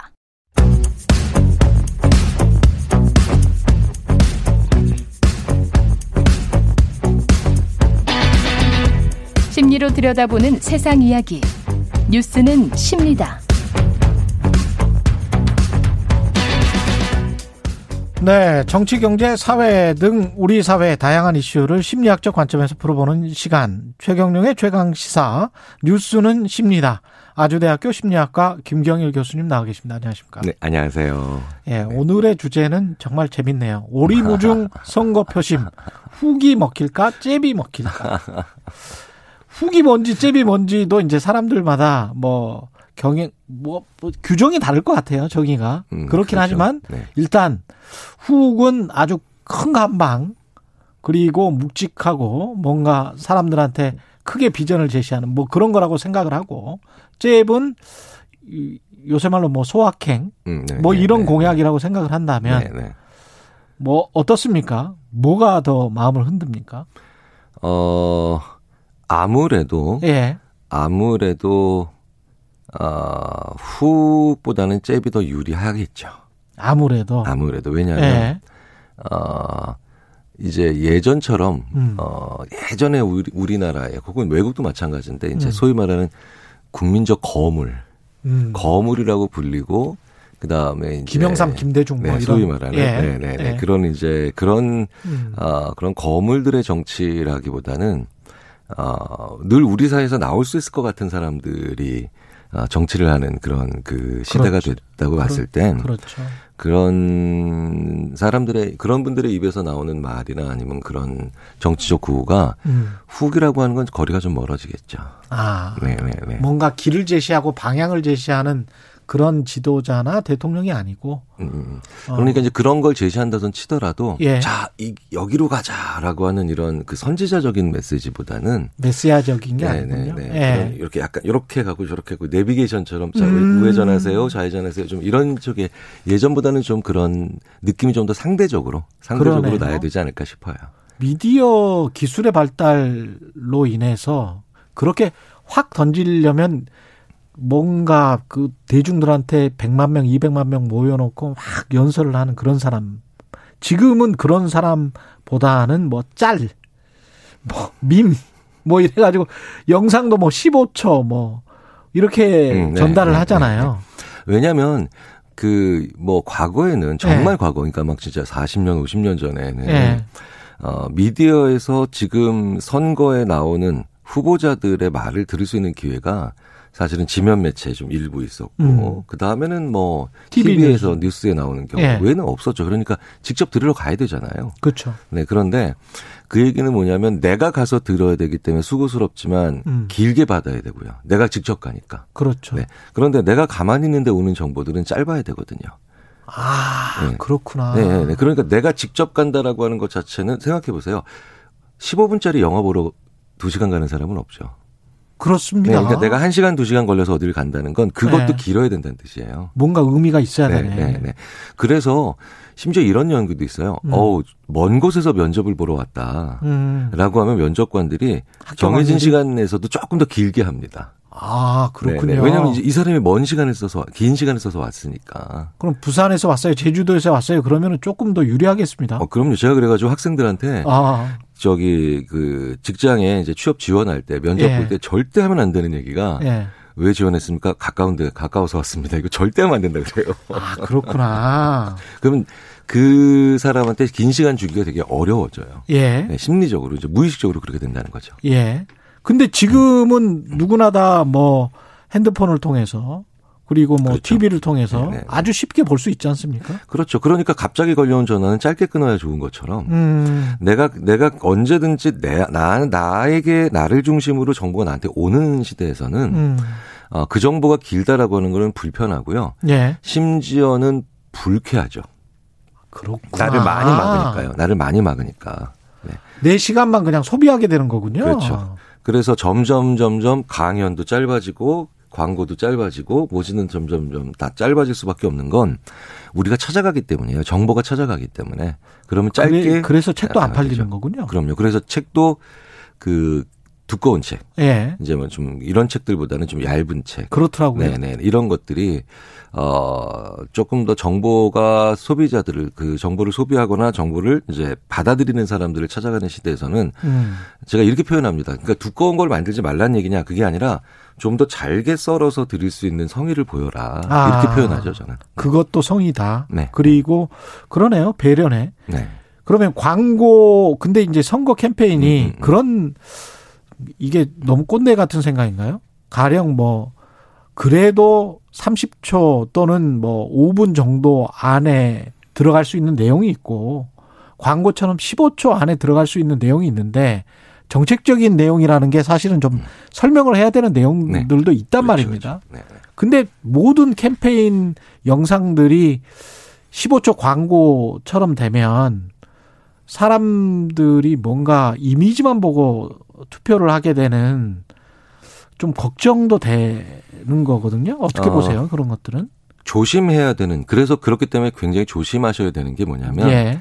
짧게 심지어는 문장도 아니고 그냥 뭐뭐는 뭐뭐 뭐 이런 식으로 이렇게 예. 표현을 해버리면 짧기 때문에 직관적으로 소화하기도 쉽고 기억에 음. 오래 남는 것 같지만 음. 자기 자신을 스스로 낙인 찍을 수도 있어요. 그러니까. 네. 예. 그러니까 무슨 얘기냐? 아 김경일이 사람을 해쳤대. 예. 라고 하면 어 왜 그랬을까라고 사람들이 생각을 좀 더 하거든요. 음. 근데 김경일이 범죄자래. 그렇죠. 라고 하면 낙인 찍어버리거든요. 그렇죠. 그러니까 자기가 오히려 직관에 호소하기 위해서 사람들한테 기억에 오래 남기기 위해서 짧게 말을 계속 하잖아요. 음. 근데 원래부터 말이 많지 않은 사람일수록 혹은 그 회사의 말이 더 적은 수- 경우일수록 음. 그런 짧은 것에 너무 치중하게 되면 사람들이 생각이 안 벗어나요, 거기서. 더 그렇- 가지치기를 못 하는 거죠. 그렇죠, 그렇죠. 래서 그걸 예. 명사 낙인 효과. 그다음에 문구 낙인 효과라고 합니다. 후보의 능력이나 자질도 사실은 언어가 그 인간의 존재다라고 주장하는 언어학자들도 있지 않습니까? 그럼요. 그렇기 예. 때문에 이렇게 짧은 메시지나 이런 구호나 예. 광고 거의 광고 수준의 이런 짧은 메시지는 음 그럼 이제부터 이 사람 얘기를 좀 들어봐야 되겠다라는 음. 유도 말- 효과 네, 정도? 그렇죠. 유도 효과로 생각을 하- 하셔야 돼요. 그리고 이제 좀 더 자세히 들어보면서 네, 네. 그 공론의 장에서 토론하는 그래야 이제 민주주의가 발전을 하는 건데. 그러니까 광고도 사실은 예. 그런 카피라이터들께서 그런 아주 짧은 문구를 만드는 건 음. 그래 그럼 한번 가서 볼까? 아니면 음그이 제품도 한번 들어볼까? 음. 광 그다음에 뭐 저기 뭐냐 카탈로그나 아니면 설명서를 좀 볼까? 예. 그거를 하기 위한 유도나 첫 입장이지. 음. 이거 끝. 여기서 끝. 이러면 곤란하죠. 이러면 대단히 오히려 역효과나요. 그러네요. 자기, 그러니까 스스로 사람들의 생각을 거기에 가둬버리고, 음. 그 다음에 나 자신도 이미지가 거기서 더 이상 확장을 못 시키는 그렇죠. 그런 그런 경우를 만들어낼 수 있죠. 오히려 소통을 방해하게 되는. 그렇죠. 예. 문자와 영상 중에서 뭐 문자의 힘, 음, 텍스트의 힘, 영상의 힘 어떤 게 더 좋습니까? 효과적입니까? 어, 뭐 그때 그때 다르겠지만 그때 그때 다르겠지만. 문제는 영상이 더 우세 늘 우세할 거다라고 하는 거는 아니죠. 아, 우리가 더? 영상이 더 복합적이고 더 음. 시청각이 다 들어가 있잖아요. 그렇죠. 그런데 뭐 심리학자들은 이런 얘기 많이 합니다. 그 음. 영상 정보는 드라이 인포메이션이고 예. 청각 정보는 웻 촉촉한 정보다 예. 이런 얘기 많이 하는데 음. 문자는 시각이긴 하지만 음. 좀더 울리죠. 읽고 음. 그다음에 내가 내 입으로 하잖아요. 그렇죠. 그러니까 무슨 얘기냐면 음. 아, 왜 약속 지키기 할 때 자기 손으로 직접 약속을 쓰게 하면 약속 지키는 확률이 올라가고요. 음. 어. 심지어 노쇼도 그래서 막았어요. 영국에서는. 아. 그러니까 병원 진찰할 때 환자가 직접 진료 예약 다음 방, 방문 날짜를 쓰게 하니까 예. 노쇼가 그 어떤 조치보다 많이 줄어든다는 거죠. 자기 손으로 쓰니까. 아, 그렇게 내 되는 손으로. 예. 네, 근데 문자는 그러니까 음. 내가 읽거든요. 내 음. 입으로. 아, 이렇다고, 뭐, 그렇, 그렇, 그렇다고, 라고 그렇죠. 하니까. 예, 예. 그러니까. 머릿속에서 그, 이미. 그렇죠. 그 사람 손, 그 사람 입, 그러니까 자기 손, 자기 입 효과라는 게 있기 때문에 문자가 사실은 잘 고민하고 잘 다듬으면 음. 못지않은 텍스트가 효과가 되는데 그렇기 때문에 문자는 대신 공예스럽지 않아야 되는데요. 음. 잘못 쓰고 있는 것 같아요. 네, 요즘 우리가 받는 그런 선거와 관련된 문자들은 네, 그렇군요. 네. 너무 많은 정보를 담기도 하고요. 아. 네, 진정성도 별로 없어 보이고. 효과적. 이게 지금 세대마다 좀 다를까요? 왜냐하면 문자 세대가 있을 거고 영상 음, 음. 세대가 있을 거고 네, 어떻게 네. 보십니까? 그거는? 어, 뭐 문자든 영상이든요. 예. 세대가 특별히 좋아한다기보다는 음. 뭐 그렇게 치자면은 뭐 영, 뭐 젊, 더 젊은 세대가 영- 영상이다? 사실은 더 나이 드신 분들이 얼굴 보고 얘기하는 거 좋아하잖아요. 예. 젊은 분들이 오히려 이거 이거 문자로 하는 거 좋아하잖아요. 텍스트 메시지들. 예. 저희들이 연구해 보면 사람 많이 보기 때문에 지친 분들이 문자 하시는 거고요. 음. 그러니까 대면의 부담이 큰 분들. 대면의 네. 부담이 큰 사람들이. 그렇죠. 왜냐하면 사람이 사람 얼굴 보는 게 엄청나게 큰 에너지를 소모하는 거라서. 아 그렇습니까? 네네네 정말 많은 에너지를 쓰거든요. 아. 그래서 하루에 낯선 분들 처음 만나는 분과 회의 한 두세 번 한다. 음. 사실은 거의 같은 시간에 중노동과 비슷해요. 아 그렇군요. 그래서 이런 예. 거 조금 조심하셔야 돼요. 너무 사람을 많이 만나는. 아 그래서 유튜버들 중에서 자기 얼굴 안 보이고 그냥 내용만 전달하는 사람들이 네, 그런 네, 네. 것 때문입니까? 그렇죠. 그러니까 이제 내 얼굴 보여주고 남의 얼굴 보고 서로 얼굴 보고 이게 내가 사회적 에너지가 안 떨어져 있을 때는 즐겁고 아. 어, 상당히 생생하지만 정말 사회적 에너지가 다 바닥난 상태에서는 보고 싶지 않을 때가 있죠. 그렇죠. 그러니까 왜 우리가 배달앱 같은 거 좋아하는 이유가 네. 하, 통화하기도 버겁거든요. 그렇군요. 네, 그러니까 예. 얼굴 보기도 버거울 때가 있거든요. 예. 네, 그래서 문자가 더 효과적이다, 뭐 영상이 더 효과, 그 자체의 효과도 있지만 음. 아, 참 얼굴 보기 많이 힘들다. 그러니까 대면하기 좀 버겁다. 아, 사회적으로 요즘 너무 지친다. 친숙한 얼굴이라도 친숙한 얼굴이다 하더라도 그럴 수 있어요. 그러니까 셀럽이나 뭐 연예인이라고 하더라도 네, 네. 그러면 이번 선거처럼 비호감도가 높으면 대, 대선 후보들은 얼굴을 좀 덜 드러내는 게 낫습니까? 어떻습니까? 야, 그건 정말 어려운 예. 그 질문인데, 예. 음, 가끔 이런 비유를 좀 이렇게 드려볼게요. 예. 가끔 정말 지친 날은 예. 집에 들어가서 아내 혹은 음. 가족들이 저 같은 경우도 예. 잠깐만 제 방에 들어와서 자꾸 뭘 얘기하는 것도 좀 힘들 때가 있죠. 그들 아. 그 가- 가족도 타인처럼 느껴질 때가 있어요. 그렇죠. 네. 예. 어, 그렇게 말씀을 드리겠습니다. 가령 그리고 이게 선거 네, 네. 기간이 지금 한 50여일 남았는데 네. 그 전에 이제 했던 그 사람의 이미지, 그 다음에 그 사람의 말, 정책, 공약 뭐 이런 것들과 다른 것들이 막 나오잖아요. 음, 네, 네. 정반대 것들이 막 나와요. 그러면 사람들은 어떻게 생각을 합니까? 이거, 아, 이 사람이 유연하다라고 생각합니까? 아니면 이 사람 말 바꾸네? 이렇게 생각을 하나요? 뭐 그거는 예. 어, 기존에 가지고 있는 호감도가 거의 대부분 결정한다고 생각을 하, 저는 합니다. 아, 그렇군요. 네, 그러니까 그 성격이 안 맞아서 저희는 이혼합니다. 아니요, 대부분 제가 이렇게 말씀드려요. 아, 네. 싫으신 거잖아요, 두 분이. 그렇지. 그렇죠. 네. 예. 그러니까 그 사람이 좋으면 검소한 거고 그 사람이 음. 싫으면 인색한 거라고 우리가 얘기하는 것처럼 예. 어, 기본적으로 호감도나 아니면 그 사람에 대한 우호성이 어, 높지 않다면 음. 어, 지금 있는 전략들은 어, 많이 취하면 많이 취할수록 더 안 좋겠죠. 그냥 메시지가 어떤 메시지가 나오, 나오더라도 그냥 네, 네. 싫은 사람은 싫은 거고. 네, 그럼요. 예. 저는 그런 거는 어 인간이기 때문에 그 인정을 하고 준비를 하시는 게 더 나을 것 같아요. 그러면 이것도 뭐 모든 사람에게 다 다가설 수 있다. 100% 내가 뭘 하겠다라는 게 아니고 마, 사람의 마음을 이끌려면 그래도 조금 조금씩 그 세분화시켜서 니치마켓으로 접근하는 게 맞는 거네요. 그럼요. 이제 첫 번째로는 그래서 모든 네. 사람에게 사랑받겠다 비합리적 신념이죠. 비합리적이다. 예. 네. 그리고 그러니까 나를 좋아하지 않는 분들, 음. 나를 좋아하지 않는 분들께는 그냥 귀찮게 해드리지 않겠다. 혹은 음. 좀더 그 사람들한테 다가가서 침범하지 않겠다. 예. 사실은 이게 사실은 가장 좋은 전략입니다. 아, 아. 최소한 저 사람이 날 불편해하지 불편하게 하지는 않겠다. 아, 나이 예. 사람 때문에 너무 요새 불쾌해, 음. 짜증스러워. 음. 네, 이런 거는 별로 좋은 건 아니죠. 네. 알겠습니다. 아, 유튜버들뿐만이 아니고 아니 그 아니 대선 후보들뿐만이 아니고 유튜버들도 오늘 많은 영감을 받았을 것 같아요. 예. 크리에이터들 많은데 예.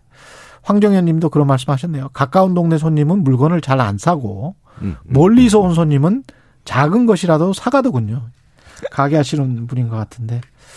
그렇군요. 알겠습니다. 장사하시는 분들한테도 도움되는 것 같습니다. 예. 지금까지 아주대학교 심리학과 김경일 교수님이었습니다. 고맙습니다. 네, 감사합니다. 네. 여러분은 지금 KBS 1라디오 최경영의 최강 시사와 함께하고 계십니다. 네, 화이자에 먹는 코로나19 치료제 팍슬로비드가 어제 국내에 들어왔습니다. 팍슬로비드 오늘 unboxing 퀴즈 정답이었죠. 예. 방역 당국은 당장 오늘부터 처방과 투약을, 투약을 시작하겠다고 밝혔는데요. 유주원 코로나19 치료제 백신 개발 범정부 지원위원회 사무국 총괄팀장 아, 전화로 연결돼 있습니다. 안녕하세요. 예, 안녕하세요. 예. 이게 지금 팍슬로비드가 오늘부터 처방 투약이 시작된다고 하는데 사전 준비는 뭐 다 끝났겠죠? 이- 열심히 하고 있고요. 예. 일단 교육, 뭐 의료진 교육이라든지 자체 담당자 교육이라든지 이런 것들은 다 끝났고 예. 치료제는 어제 그 2시 반 정도로 해서 국내 에 음. 도착했습니다. 그 새벽에 그 분류 작업을 마치, 마치고 지금 전국으로 배송 중에 있습니다. 전국으로 배송 중이군요. 예. 예, 예. 치료제 물량이 2만 1000명분?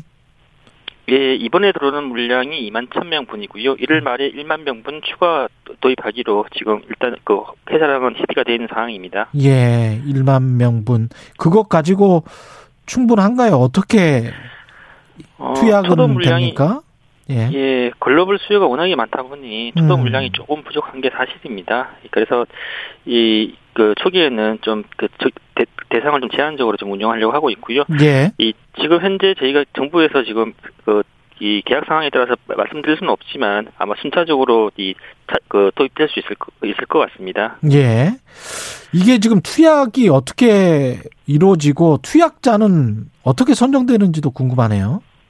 뭐 국민들께서 아시는 것처럼 예. 65세 이상 또는 면역 저하자 분들한테 우선적으로 투약이 되- 이루어지는 거고요. 음. 그 일단 이 대상이 되- 되시는 분들에 대해서는 이 진단 검사 단계에서부터 우선적으로 좀 분류를 해서 먼- 먼저 검사를 하고 신속하게 처방하는 그런 식으로 좀 생활을 좀 하고 있습니다.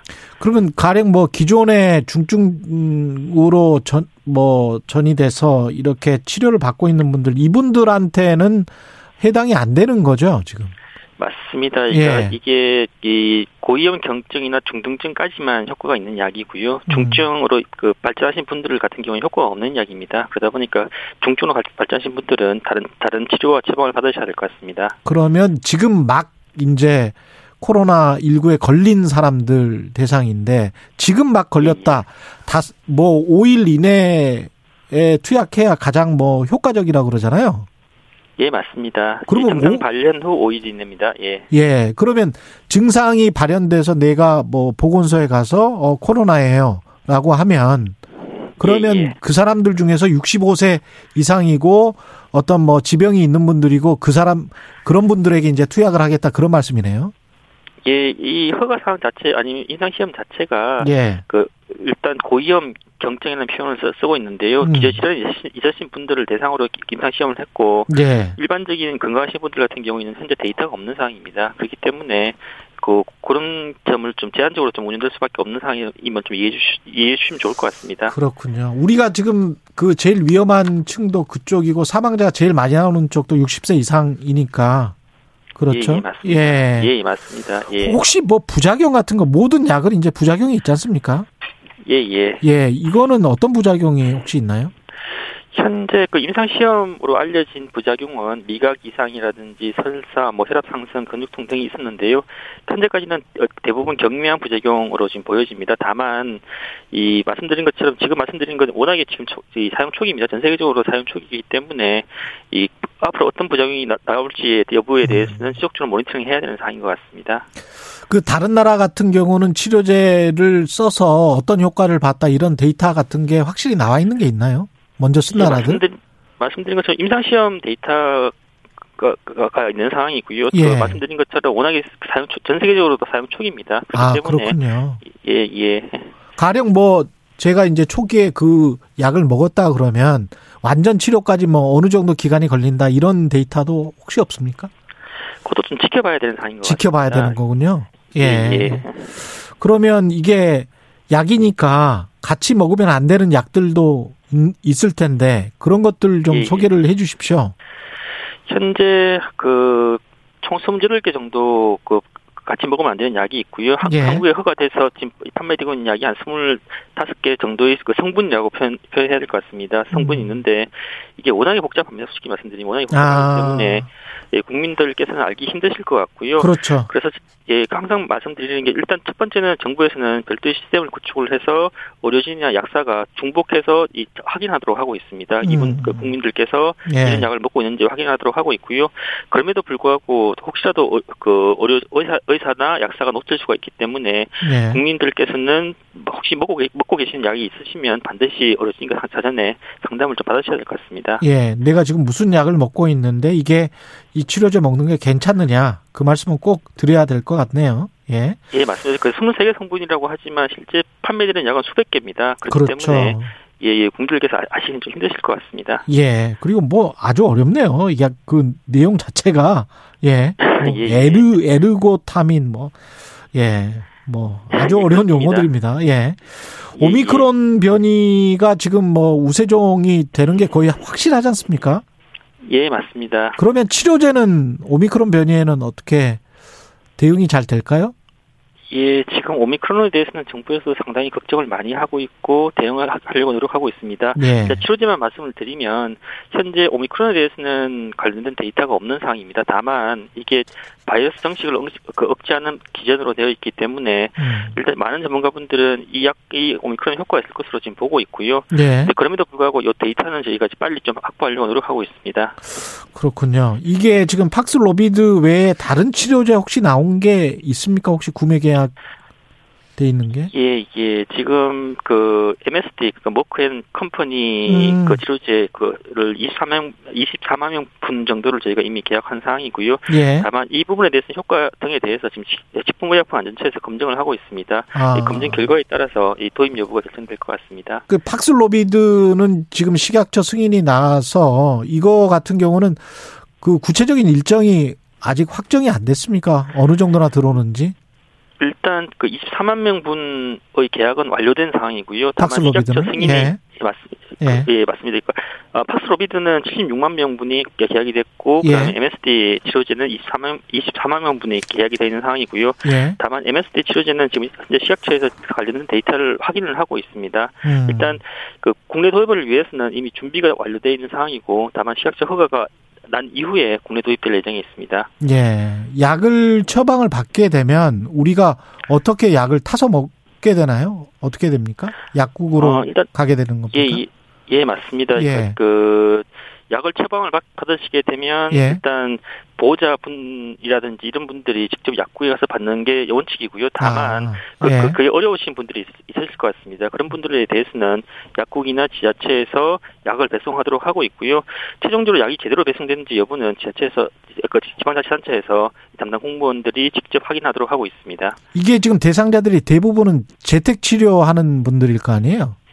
예, 예, 재택하고 생활치료센터에 계신 분들이 그 주된 대상이 될 것 같습니다. 그렇죠. 그러면 지속적인 모니터링도 지금처럼 하는 것이고 약을 먹고 예, 맞습니다. 그 의료진들이 하루에 두 번씩 모니터링 하도록 하고 있고요. 음. 혹시라도 필요하면 대면 진료든 비대면 진료를 하도록 하고 있습니다. 네. 일단 그것과 관련해서는 그 만약에 혹시라도 좀 약을 드시다가 어떤 좀 증상이 나면 게, 예. 예, 나면 그 의료진하고 상담을 하시든지 아니면 한국의약품안전관리원이 있습니다. 예. 관리원에 직접 상담을 받으시, 받으시면 좋을 것 같습니다. 예. 그 아까 말씀을 하셨습니다. 3333님 그 질문이 자가 격리자의 경우 외출 제약이 있는데 약 처방을 어떻게 받을 수 있나요? 이거는 예, 그 예, 지금 비대면 진료 그러니까 일단 아마 검사를 먼저 받으시는 거는 그렇죠. 그 외출하셔야 될 것 같고요. 예. 그 검사 받고 확진이 되시면 외출이 안 되실 겁니다. 그런 분들 같은 경우에 그런 예. 분들은 아까 말씀드린 것처럼 보호자분이 약을 수령하시든 아, 처방전 같은 경우는 비대면 진료라든지 지금 현재 재택 그 시스템에 따라서 이- 이루어지고요. 그 다음에 약을 받으시는 건 보호자분들이라든지 아니면 직접 배송 등을 통해서 받으시면 될 것 같습니다. 예. 알겠습니다. 이게 우리 의료 체계에 어떤 변화도 주고 많은 도움이 좀 될 것 같습니까? 어떻게 보세요? 박스로비드. 예, 솔직히 말씀드리면 조금 더 음. 지켜봐야 되는 상황이 지켜봐야 된다. 일단은 예 중증 예방 효과가 있기 때문에 예. 병상 운영위는 좀 부담을 들어줄 것으로 기대를 하고 있습니다. 다만 그럼에도 불구하고 지금 지켜봐야 될 상황이라서 격리 기간 준수 등은 좀 필요할 것 같고요. 그러다 음. 보니까 현재 어느 어느 책이 어떤 변화를 줄지는 좀 더 지켜봐야 될 것 같습니다. 지금 다 뭐 불확실한 상황이어서 특히 이제 오미크론 같은 경우에 외신들 보면 또 국내에서도 그런 이야기가 좀씩 나오고 있는데 이게 뭐 독감 수준으로 치명률이 낮아지면 봄쯤에는 뭐 정상적으로 우리가 생활할 수 있지 않을까 그런 희망 섞인 보도들도 나오고 있던데 어떻게 보십니까 혹시? 글쎄요, 그, 그, 저희, 이 정부 입장에서 보면 이게 음. 치명률이 뭐 10% 낮아졌- 낮아졌다, 20% 낮아졌다 그런 것들은 의미가 없어 보입니다. 어떻게 보면 네. 국민들의 안전과 건강이 제일 중요하기 때문에 국민의 안전과 건강 측면에서 본다면 10% 20% 낮아졌음에도 불구하고 여전히 중증으로 갈 가능성이 있어 보이고 어, 심지어 사망자도 나오고 있습니다. 그렇기 때문에 좀 더 긴장을 가지고 저희가 지금 지켜보고 있는 상황이라고 보시면 될 것 같습니다. 알겠습니다. 감사합니다. 유주헌 코로나19 치료제 백신 개발 범정부 지원위원회 사무국의 총괄팀장이었습니다. 고맙습니다. 예, 고맙습니다. 예. 예, 오늘 unboxing 퀴즈. 아까 제가 살짝 말씀드렸는데, 팍스로비드였습니다. 팍스로비드. 예. 1월 14일 금요일 KBS 1라디오 최경영의 최강시사. 오늘은 여기까지였고요. 다음 주 월요일 아침 7시 20분에 다시 돌아오겠습니다. 고맙습니다.